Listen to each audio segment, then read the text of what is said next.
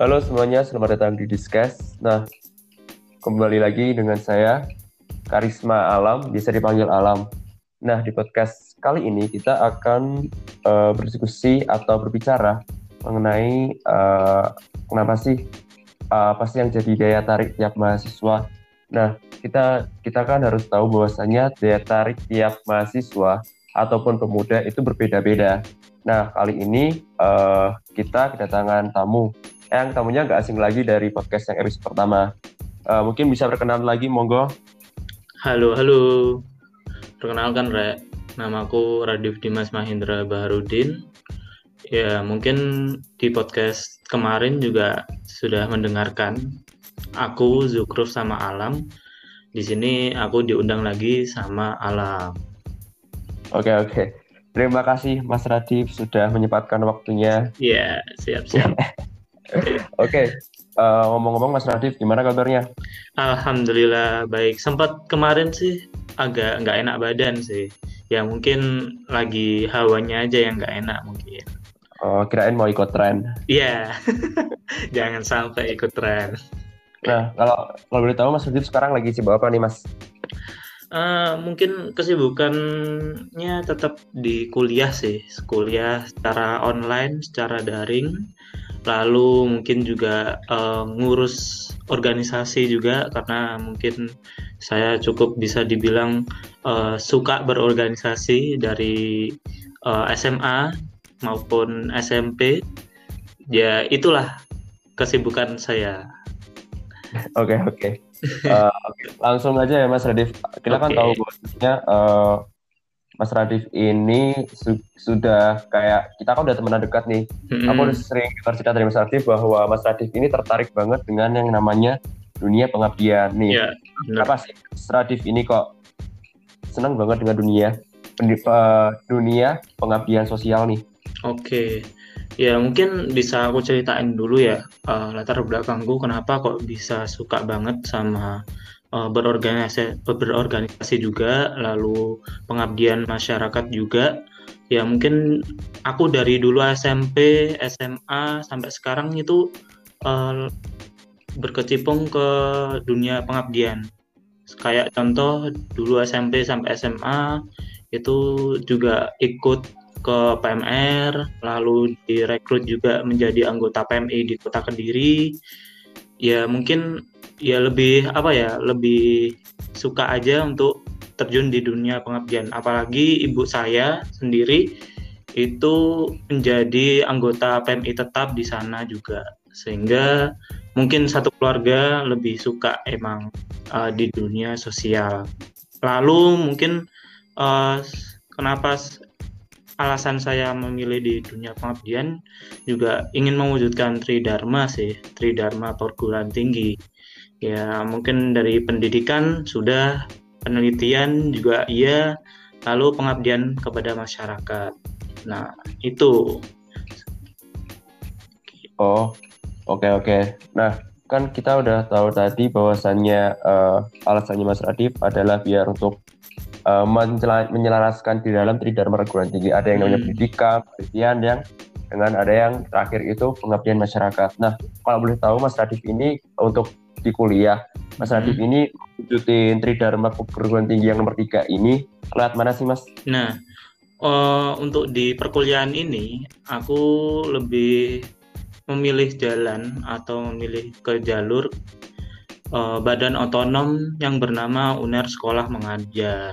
Jadi itu sekolah UNER Mengajar uh, bentuk dari badan otonom di bawah BEM langsung, BEM UNIF yang berfokus ke pengabdian pendidikan itu. Oh oke. Okay. Nah, Mas, kenapa sih kok lebih milih ke UNER mengajar?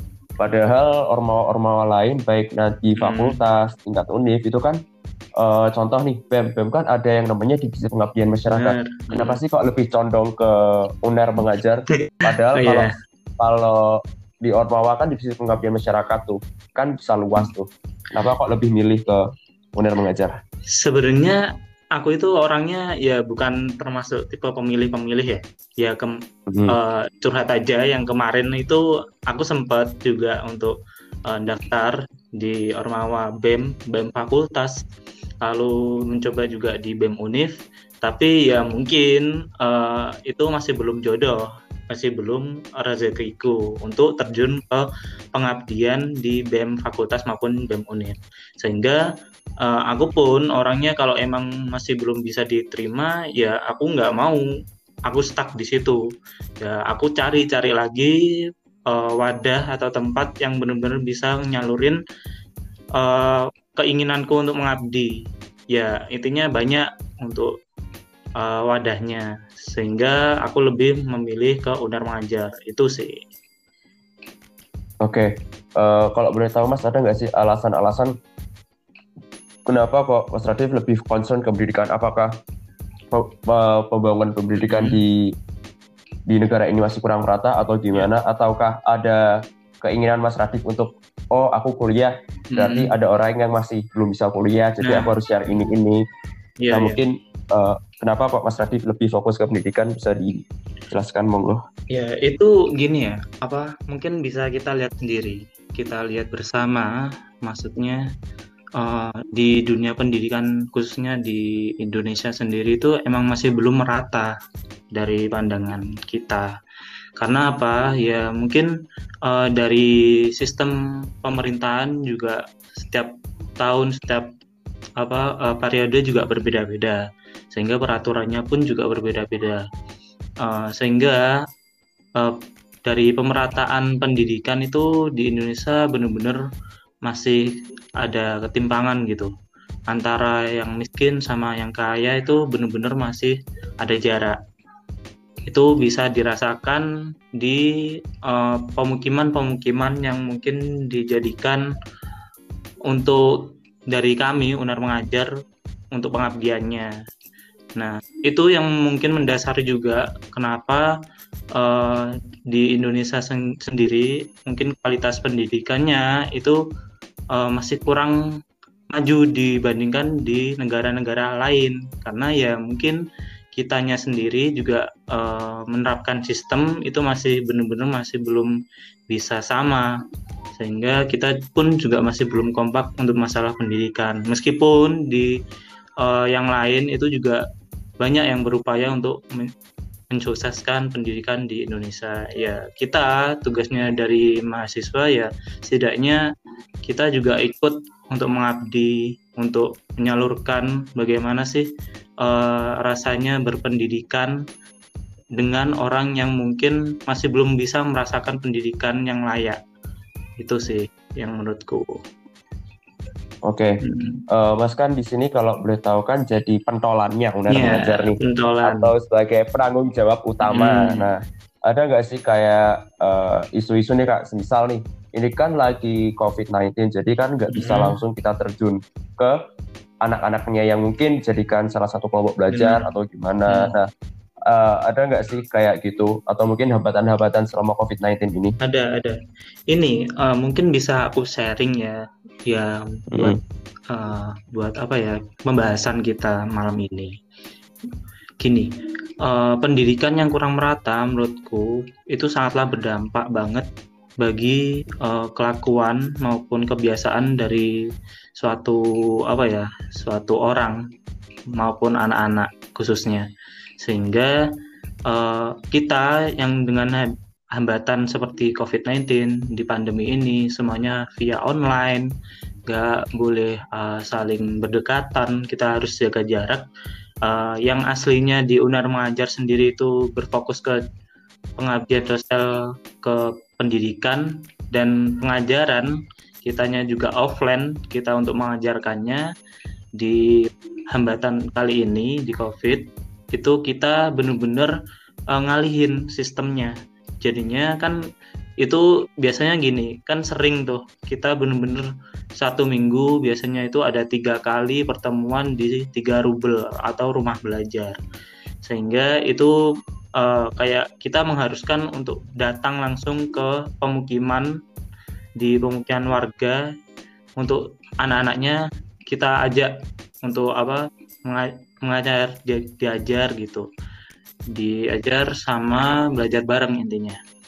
Sehingga kalau di hambatan kali ini itu contohnya ya contohnya kayak di adik-adik di Rubel salah satu Rubel itu kan kita masih belum ada pengajaran tuh belum ada masuk masuk uh, untuk ngajar bareng lagi mereka kebiasaannya itu ada yang apa ya mungkin agak berubah. Ya namanya juga di pemukiman yang kurang dijangkau oleh banyak orang khususnya ya mungkin bisa dikatakan uh, pemukiman yang masih bisa dikatakan masih belum layak lah masih kurang. Nah itu jadinya kayak kelakuan kebiasaan mereka itu benar-benar masih eh, ragu-ragu, uh, masih abu-abu. Sehingga kita yang mungkin biasanya setiap uh, apa ya setiap tiga kali seminggu itu ngajar terus tahu-tahu kita benar-benar nggak bisa ngajar bareng uh, kebiasaan mereka itu biasa langsung tumbul. Yang biasa-biasa itu kayak mungkin uh, ada kasus yang kemarin aku itu aku terima. Kalau salah satu dari mereka itu mulai ada yang kayak uh, tawuran itu masih ada. Iya hmm. jadinya isu-isu yang mungkin kita sebenarnya mempunyai harapan untuk mereka dan kita mempunyai kayak pengawasan dalam segi pendidikan. Lalu kita mungkin masih di masa pandemi ini mungkin kita kurang untuk mengawasinya. Ya mereka uh, auto apa ya mungkin terjerumus lagi ke kebiasaan yang lama.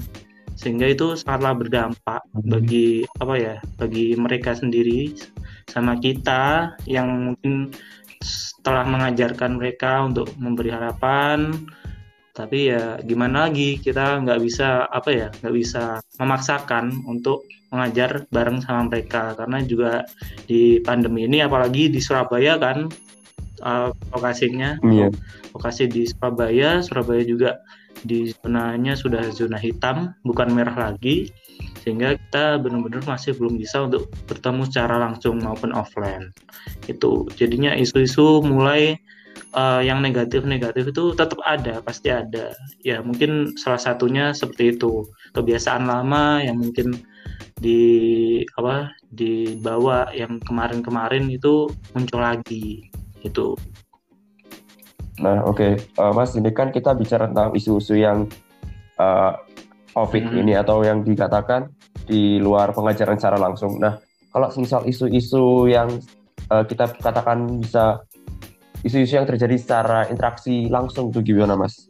Kalau misal kayak hambatan-hambatan kayak wah adiknya kurang ajar hmm. gimana? Jadinya isu-isu secara langsung mungkin adik-adik yang di Rubel kan hmm. apalagi di kawasan yang mungkin uh, masih benar-benar jarang dijamah sama orang, benar-benar pelosok jadinya masuk gang dan yang lain-lain itu mungkin dari anaknya sendiri dari adik-adik itu mungkin banyak yang bandel. Itu bisa di apa ya mungkin bisa kita maklumi karena ya mungkin masih anak-anak mungkin. Dan mungkin juga uh, mereka itu masih benar-benar masih belum banyak sih. Apa contohnya ada yang kelas 6 eh ada yang kelas 6 tapi dia itu masih belum paham akan apa ya pelajaran seperti matematika yang dasar-dasar seperti bahasa Indonesia. Karena apa ya dari lingkungan mereka yang uh, mereka huni sekarang itu masih belum bisa mendukung. Karena dari mindset dari apa orang tua di sana mereka itu gini mindset dari orang tua di sana itu cuma uh, anaknya itu pingin bisa berhitung sama membaca aja udah cukup. Jadi kayak pendidikan pendidikan yang tingkat atas tingkat lanjut itu mereka masih belum bisa memikirkan uh, secara matang juga. Jadinya mereka semua alah uh, anakku sudah bisa baca sama menghitung pun alhamdulillah ya udah. Kalau emang sehabis SD mereka nggak ingin untuk melanjutkan SMP maupun ke tingkat-tingkat atasnya lagi ya nggak masalah langsung kerja aja. Nah itu yang membuat kayak mindset dari uh, adik-adiknya di Rubel rumah belajar. Itu sih isu itu. Nah uh, kita kan udah bicara mengenai hambatan nih. Nah terus dari Radif sendiri ada nggak sih kayak strategi-strategi untuk uh, menyikapi hambatan-hambatan yang Mas Radif sedang hadapi ini? Uh, mungkin strategi-strateginya yang bisa aku upayakan sama uh, teman-teman owner mengajar itu kita lebih apa ya kan ini juga pandemi juga kan. Ini semuanya via online sehingga uh, apa pun dilakukan nggak bisa secara offline harus secara online. Jadi uh, lebih ke apa ya untuk yang kemarin itu kita melakukan galang dana donasi bagi keluarga uh, dari adik-adik rubel yang kurang mampu. Emang kebanyakan dari uh, orang tua dari adik rubel yang kami ajar itu emang masih dikatakan uh, berekonomian yang belum cukup gitu. Sehingga di masa pandemi ini kita juga menyadari bahwa uh, banyak dari orang tua orang tua di adik rubel yang menggantungkan uh, apa ya menggantungkan pekerjaannya itu per hari seperti kuli lalu uh, penjual sayur. Nah dengan adanya COVID-19 ini mereka agak terhambat karena mungkin kuli untuk orang tua yang pekerjaan yang kuli itu mungkin bisa di apa diliburkan lalu yang penjual sayur uh, jualannya kurang laris sehingga kita dari Unar Mengajar sama dibantu semua pihak yang mendonasikan ingin membantu untuk menyalurkan donasi berupa sembako ke orang tua di tiga rubel. Jadinya sistem dari kita pengabdian itu ya emang berfokus ke pendidikan, tapi kita juga benar-benar uh, menekankan kalau kita itu tetap di pengabdian sosial. Apa pun kita juga harus bisa bantu dengan segala upaya. Itu yang mungkin uh, bisa aku sampaikan sih. Oke, uh, mungkin gini mas, uh, kita kan udah tahu bahwasanya alasan Mas hmm. terjun ke sosial, terus kenapa kok Mas Radif memilih Unar hmm. mengajar dan lain. Nah, kalau boleh tahu tujuan akhir dari Mas Radif sendiri okay. itu apa sih? Untuk masalah tujuan akhir mungkin aku nggak uh, ribet-ribet ya. Aku cuma ingin lebih banyak membantu satu sama lain sih. Jadi karena aku pribadi itu yakin bantuan yang kita berikan ke orang lain akan sangat berguna untuk mereka dan kita sendiri. Terlalu tidak ada salahnya lah untuk membantu satu sama lain. Karena kita pun dasarnya juga makhluk sosial. Pasti saling membutuhkan bantuan satu sama lain. Terkhusus di dunia pendidikan. Yang ini uh, kita juga di uh, Unar Mengajar juga mempunyai moto yaitu ingin memberi harapan, menebar inspirasi dan membangun mimpi dari anak-anak yang belum bisa nih merasakan pendidikan yang layak.